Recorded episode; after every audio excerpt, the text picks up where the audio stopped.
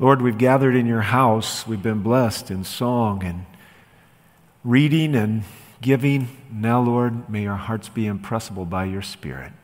We love you, Lord. May we walk in your path and know the joy you intended. In Jesus' name, amen. This morning, I'm going to tell the story surrounding the most famous verse in the Bible. So if you don't know it, take a Bible out of the pews and let's turn to it together. It's John 3:16. Many have committed this to memory, and this morning we're going to look at how it came into being. And this is what the Bible says. Say it with me.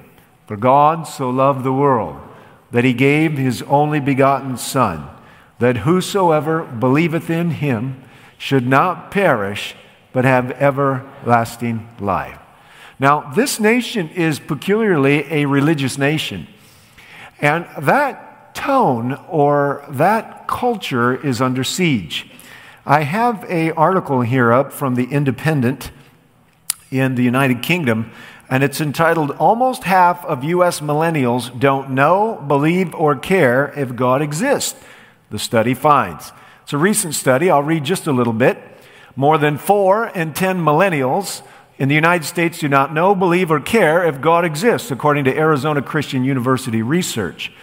A report produced by the university's Cultural Research Center concluded that the generation of Americans currently between 18 and 36 are threatening to reshape the nation's parameters beyond recognition, with 43% either atheist or apathetic towards the existence of God. Now, if I was a member of that nation, if this was my culture that was being talked about, I'd have to ask myself, what value does the presence of God bring to benefiting society? I know just the other day, actually yesterday, as I was pulling away from a department store, I watched probably two or three cars go through the intersection when the light was clearly red. Now, I want to tell you, law abiding is a beautiful thing. And I want to tell you graciousness in the people you deal with. I was standing in a line, and somebody asked me if I'd like to go in front of them because all I had was one item. It's a beautiful, gracious thing. I can tell you there are cultures, atheistic cultures in this world, places I have been, where the only value that's operative is me first. And if it's simple as standing in a queue to get a ticket to go on a train or an airplane, everybody crowding and having no qualms of conscience about cutting you off, etc. What does it mean to you to live in a society where the attributes of God, as evidenced in the Ten Commandments, matter? Now, it's not hard for a society to lose its way. As a matter of fact, if you tinker with education and you remove the presence of God, from the character building, you're left with minds that are powerful, but with hearts that are untouched by the conscience, untouched by the sense of goodness and things that ought to be done for the betterment of man, not for money, not for personal gain. When it comes to the element of education, if you could change the way the parents are parenting, and if you could change the way the teachers are teaching, within a generation or two, you could change the whole culture. And this is exactly what's gone on in our country over the last 50 years. And as Jordan Peterson will mention, a life without responsibility is a life without meaning. The problem is, is that we've become wealthier and more educated with more opportunity, and we've lost the sense of our humanity, of our flawedness. We've lost the sense of our carnal nature, which is naturally bad. And we found a generation that don't, doesn't, isn't very aware. They don't reflect very much. There's an absence of this sense. There's a basic vacuum of calm reflection and thinking in our society. And consequently, people are moving on, not aware that they're lost and in need of a Savior, and seeing God and religion is in the way of progress. I want to take you into the Bible, into a story of a man who saw himself in somewhat of the same way. Take your Bibles there. If you're in John chapter 3, we're going to look at the story of a very intelligent man by the name of Nicodemus, a member of the ruling class of the Jews in the day of Jesus, a one who did not see himself in need of the presence of the Messiah that was upon the face of the earth at that time, and yet indeed his need would be brought to his attention. John chapter 3, looking at verse 1, the New Testament Gospel of John, fourth book of the New Testament. Now there was a man of the Pharisees named Nicodemus, a ruler of the Jews. The Pharisees were a group of people that were in charge of making sure the society, the nation kept the law. Nicodemus was one of them. This man came to Jesus by night and he said to him, Rabbi, we know that you've come from God as a teacher, for no one can do these signs that you do unless God is with him. Je- Jesus answered and he said to him, Truly, truly, I say unto you, unless one is born again, he cannot see the kingdom of God. Nicodemus said to him, How can a man be born when he's old? He cannot enter a second time into his mother's womb and be born, can he? Jesus answered, Truly, truly, I say unto you, unless one is born of water and the Spirit, he cannot enter into the kingdom of God. That which is born of the flesh is flesh, that which is born of the Spirit is spirit. Do not be amazed that I said to you, You must be born again. The wind blows where it wishes, and you hear the sound of it, but you do not know where it comes from and where it's going. So is everyone who is born of the Spirit. And Nicodemus said to him, How can these things be? And Jesus answered and said to him, Are you the teacher in Israel, and you do not understand these things? Truly, truly, I say unto you, we speak of what we know and testify of what we've seen, and you do not accept our testimony. If I told you earthly things and you do not believe, how will you believe if I tell you heavenly things?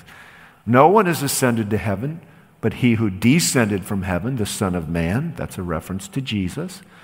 As Moses lifted up the serpent in the wilderness, even so must the Son of Man be lifted up, so that whoever believes in him will have eternal life.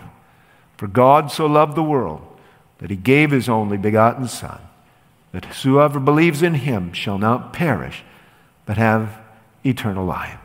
Now, these next two verses are very important and they relate specifically to the article I mentioned of 43% of our millennials not caring, knowing, or believing in the existence of God and we need to read them carefully.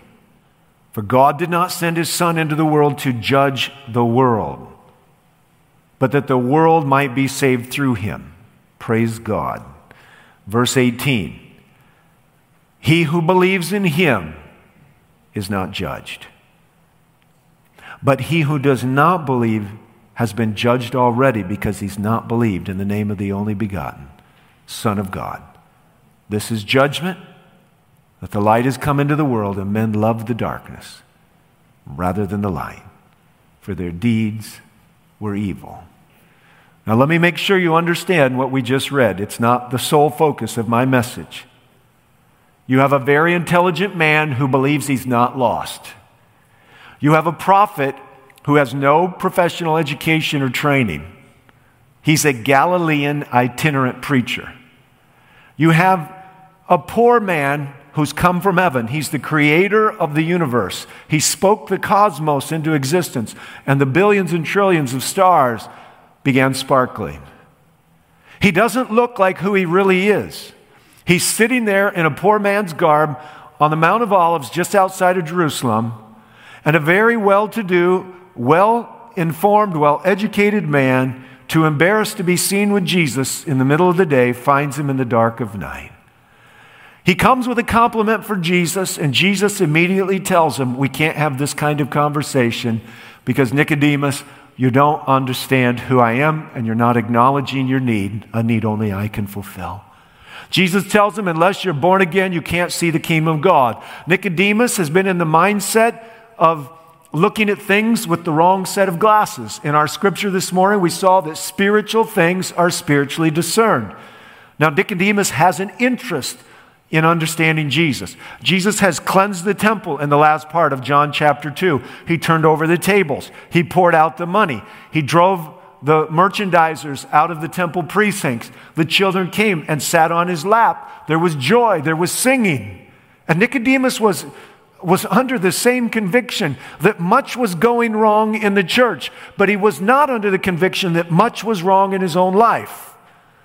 And so when he compliments Jesus as a teacher. Jesus says, in effect, I'm much more than a teacher. Unless you're born again, you'll never go to heaven. And for Nicodemus, this is a very alien thought because he's born of Abraham and he thinks he's got an automatic pass into the heavenly courts.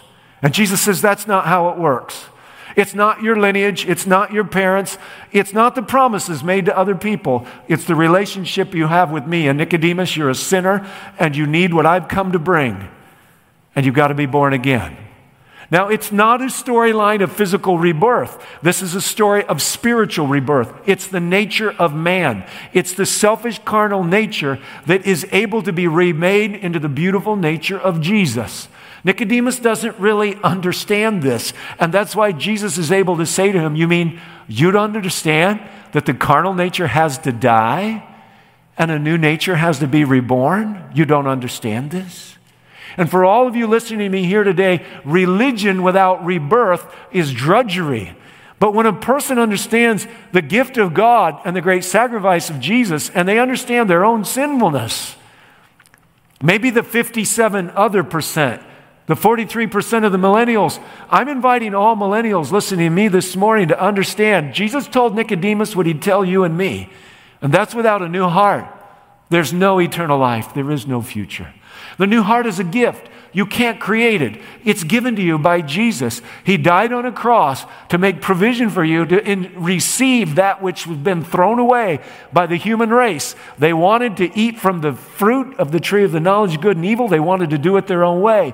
Jesus came back to this earth, lived a perfect life, died on the cross, and made a way for us to receive back which, that which was handed over to Lucifer, who was represented as a snake in the tree in the Garden of Eden. Yes, Jesus is communicating to Nicodemus that all human beings are bad. They've been judged already. The universe doesn't need to judge you because the universe that's unfallen, the holy angels have looked down at little planet Earth and they've said they're all guilty. And that's why Jesus didn't come to judge because there's no question on the verdict. The heavenly courts were seated, and when Adam and Eve chose to sin, it was clear. Nothing was left up for discussion. Jesus came to give us, give us back that which we gave away. Praise God. Now, here's the truth the story of this man, Nicodemus, can only be read in the Gospel of John. He's not mentioned anywhere else. And John will cover him at the beginning, and John will cover him in the middle, and John will cover him in the end. And there's something super important about this man. Because if you're a parent or you're a teacher, or if you have any kind of potential influence, you need to understand this is Jesus, the master teacher, the redeemer, talking with the teacher in Israel. And this message is about Jesus the prophet. He fulfilled three roles prophet, priest, and king. And about Nicodemus the professor. And something had gone wrong in Jewish religion. Over a period of time, they had forgotten that every time they went into the sanctuary to sacrifice a lamb, they were reminding themselves that their sins, which were laid on the head of that lamb, were what took life. And it was our sins on the head of Jesus that led him to the cross and took his life as the God man, fully God, fully man. You see, something had gone wrong in the nation of Israel, and there were a whole lot of them that didn't want anything to do with the bad people. They thought they were the good people. And this left Jesus with a challenge, especially when he dealt with the high class, high minded good people like Nicodemus. Nicodemus was drawn to Jesus, but he was still a little bit embarrassed to be seen with him in the middle of the day. So he comes in the night. And I want everybody here to know the Holy Spirit is drawing people today just like He did 2,000 years ago when Jesus was beginning His ministry. As a matter of fact, if you work for our church today, you need to understand that He's drawing all people, some who have never given their life to Jesus. He's drawing them. The love of God is calling them to be a part of His family. But for those that are in the family and maybe even leading the system or working for the system, like Nicodemus, He's calling them too. And there were many priests who responded. It took them a while. Some were baptized on the day of Pentecost. But there were some priests who realized the corruption in the temple, the selling of animals right into the shadow of the sanctuary was wrong. Some came to Jesus, Some didn't. And I'm talking specifically to parents and teachers today. Some will respond to the drawing of the Holy Spirit to reform and let God change, and some will resist. All they want is the culture of the church. All they want is what they've known so far. But I want to remind everybody here today that Jesus is leading his people onto higher ground and a deeper walk with him. Now, Nicodemus finds an encounter in John chapter 7 with some of his friends. Turn there. John chapter 7. He leaves Jesus on that dark night on the Mount of Olives in chapter 3, and he goes away thinking. Jesus had said to him, like Moses lifted up the serpent in the wilderness. That's an old story. The Israelites had been wandering through the wilderness. They were almost to the promised land. All of those years of wandering, the snakes had never bit them. Not one person of those two million traveling through the desert had ever been bitten by one of the poisonous vipers that lived in Saudi Arabia. But they come up to the end of their journey almost. They've been complaining against God and against Moses again. God withdraws his protection from that group that was once slaves and is on their way to the promised land, and the snakes come out of the holes, and there's lots of snakes. They've been suppressed and protected, that is, the snakes suppressed and the people protected all along the way. The snakes come out and they start biting. And the solution to the snake bite is not antivenom, it is a bronze serpent put on a pole that's held up, and all you have to do is look and live. It's a miracle. You've been bitten by the snake, you're complaining, you're outside of the protection of God. God calls you back to a moment of self awareness. You're not good. You don't deserve what He's doing. You've been bitten by the snake. In spite of the fact you're complaining against Him, look to the snake and live. Now, the snake does not have power. As a matter of fact, you're saying to yourself, why a snake on a pole? Why the instrument of death lifted up on a pole? The Bible says in the book of 1 Corinthians, He made Him who knew no sin to become sin for us. In other words, Jesus took your sin and my sin, and when he died on a cross, it's almost as revolting as looking at that snake. That snake showed the reason of death. Jesus hanging on the cross becomes repulsive as he takes on our sin and pays the price for that sin. That snake lifted up in the wilderness will represent Jesus when he's bearing all of our sin hanging on the cross. Yes, indeed, Jesus is teaching powerful lessons that will come back to Nicodemus's mind. John chapter 7, verse, we'll begin with verse 45. They've sent the temple officers to arrest Jesus, but they come back without him. Verse 45, John chapter 7. The officers then came to the chief priests and the Pharisees, and they said to them, Why did you not bring him? The officers answered, Never has a man spoken the way this man speaks. The Pharisees answered them, You've not also been led astray, have you? No one of the rulers of the Pharisees has believed in him, has he? But this crowd, which does not know the law, is accursed. Nicodemus, he would come to him before, being one of them, said to him, Our law does not judge a man unless it first hears him and knows what he's doing, does it? They answered and they said, You are not also from Galilee, are you? Search and see that no prophet arises out of Galilee. In this second chapter, we not only see that Jesus has drawn Nicodemus, but now Nicodemus is going to defend. Now, I want you to know what it's like to be bullied. Most of us have at one point in time. I can remember as a sixth grader being chased home from school in my public school. I can remember my fence, my, my body up against the cold chain link fence as I'm surrounded by a group of people. This is a bullying moment. The, the temple guards that go to arrest Jesus, they're convicted by the power and the beauty and the love of Jesus, and they cannot lay hands on him, and they do not bring him back to the Pharisees. When they come back without Jesus, those that hold the power are going to belittle those who don't. And they're going to make it look like they're a bunch of ugly word, warning, spoiler alert, ignoramuses. Now, we don't go around calling people ignorant, and we don't usually call people ignoramuses. But in effect, that's what these men were doing. And they basically said, You mean you didn't do what we said, and you're being duped by this Galilean prophet or supposed prophet? And there's Nicodemus watching it all. Now, there's two things at play. If you're a person of power and you're a person who isn't, it's awfully unfair and unkind to, uh, to take your power and use it to demean and belittle someone who believes differently than you. As a matter of fact, when you find yourself in a conversation and a person has to resort to belittling, you can be sure they're on the wrong path. When a person cannot be calm and deliberate and objective, when you're in the form of a discussion that might even turn into a bit of a debate, maybe even an argument, when you have to take passion in the midst of an objective argument, I'm not talking about the passion that should be in place when you see a man beating a wife. I had a unique moment just this last week where I was driving down a road in this community and I watched a man walk up and grab a stroller. Fortunately, the baby wasn't in it, and he lifted it up and he threw it down. And so I decided I'm not leaving. I just parked my car where I could watch what was going on. And I watched a very unequal conversation go on within the last two weeks here, where a man just berated and belittled for quite a little bit of time a young woman with a young baby. And while I didn't get out of my car to get myself inserted into it, I sat right there about 20 feet away with my window down, just watching.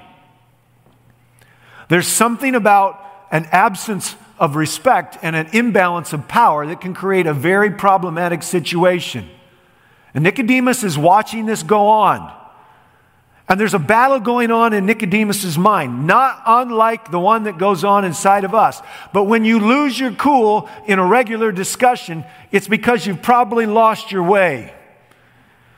And it's important for you to understand if you're on the right path, you don't have to get mad to defend your idea. And if you're on the wrong path, getting mad might be the best evidence that you're headed to darkness, not light. Now, it's not that there's never a place for passion. But when you're going to exercise passion, it might be better on behalf of somebody else than on behalf of your own self or your own idea. So here is Nicodemus watching this, this dialogue. And it's interesting in the book Desire of Ages, the author states that in the Sanhedrin Council, he had repeatedly thwarted the schemes of the priests to destroy Jesus. But now I want to go farther into the book, page 460. In the full tide of their discussion, soldiers, temple guard, priest. In the full tide of their discussion, they were suddenly checked. Nicodemus questioned, Doth our law judge any man before it hear him and know what he doeth? Silence fell on the assembly. The words of Nicodemus came home to their consciences. They could not condemn a man unheard. That's Jesus. But it was not for this reason alone that the haughty rulers remained silent gazing at him who had dare speak in favor of justice.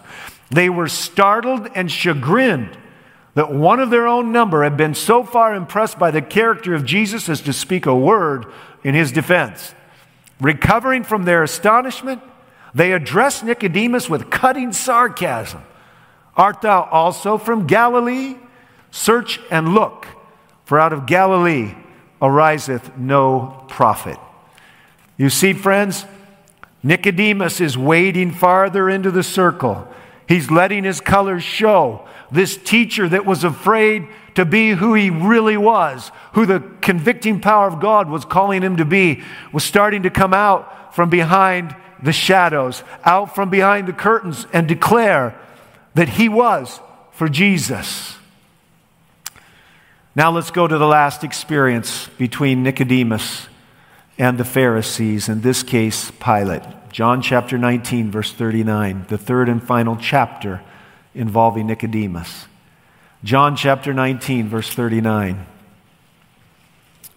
It says, Nicodemus, who had first come to him by night, also came bringing a mixture of myrrh and aloes, about a hundred pounds of weight. So they took the body of Jesus and they bound it in linen wrappings with the spices, as the burial custom of the Jews. Now, in place where he was crucified, there was a garden, and in the garden a new tomb in which no one had yet been laid. Therefore, because the Jewish day of preparation, since the tomb was nearby, they laid him there. Jesus has died. Nicodemus was there. Those words in his mind as the serpent lifted on the pole. Writing again in Desire of Ages, the author states Nicodemus, when he saw Jesus lifted up on the cross, remembered the words spoken that night on the Mount of Olives. As Moses lifted up the serpent in the wilderness, even so the Son of Man must be lifted up, that whosoever believeth in him should not perish, but have everlasting life. On that day when Nicodemus, on that day when Christ lay in the grave, Nicodemus had opportunity for reflection. Listen, this Sabbath day, it's a day for reflection. Is my life going the right way? Do I have freedom in my heart? Are my sins forgiven? Is my life right with Christ? Nicodemus was thinking. Christ was dead, laying in a grave. Nicodemus had bought and brought 100 pounds of anointing spices. A clearer light now illuminated his mind. And the words which Jesus had spoken to him were no longer mysterious. He felt that he had lost much by not connecting himself with the Savior during his life. And now he recalls the events of Calvary. Yesterday, for Nicodemus, was Calvary, the cross. He watched Jesus, he saw him die. And this is what's flashing through the mind of Nicodemus the prayer of Christ for his murderers. Father, forgive them. And his answer to the petition of the dying thief. These spoke to the heart of the learned counselor. And again, he looked upon the Savior in his agony and he heard that last cry It is finished, spoken like the words of a conqueror. And again, the earth reeling, he, he was reliving it. And the darkened heavens and the rent veil in the temple and the shivered rocks and his faith was forever established. The very event that destroyed the hopes of the disciples convinced Joseph of Arimathea and Nicodemus of the divinity of Jesus. An amazing moment. Nicodemus comes forward right to the very front. Again, writing a desire of ages, Nicodemus came boldly. He employed his wealth for sustaining the infant church that the Jews had expected to be blotted out at the death of Christ. And that time of peril, he who had been so cautious and in questioning was as firm as a rock, encouraging the faith of his disciples and furnishing means to carry forward the work of the gospel. He became poor in this world's goods, yet he faltered not in faith. Friends, I want to end with this thought. If you're a parent listening to me here today, hear these words Great is the responsibility of those who take upon themselves the guidance of a human soul. The true father and mother counts this parenting a trust from which they can never be wholly released. The life of a child from his earliest to his latest days feels the power of that tie which binds him to the parent's heart. The acts and the words, the very look of the parent, they continue to mold the child for good or for evil. And now, if you're a teacher especially, the teacher shares this responsibility, and he or she needs constantly to realize the sacredness to keep in view the purpose of his work. And one last thought heaven is a school. Now, for some of you, that's bad news. You don't like school. But don't worry, this will be the best school you've ever attended. There'll never be one moment of confusion. There'll never be one boring lecture. There'll never be one bullying moment. There'll never be one moment when you don't feel like you belong. Everyone there will find the thrill of learning because the classroom will be the University of the New Jerusalem and the primary instructor will be Jesus Himself. It's going to be an amazing place.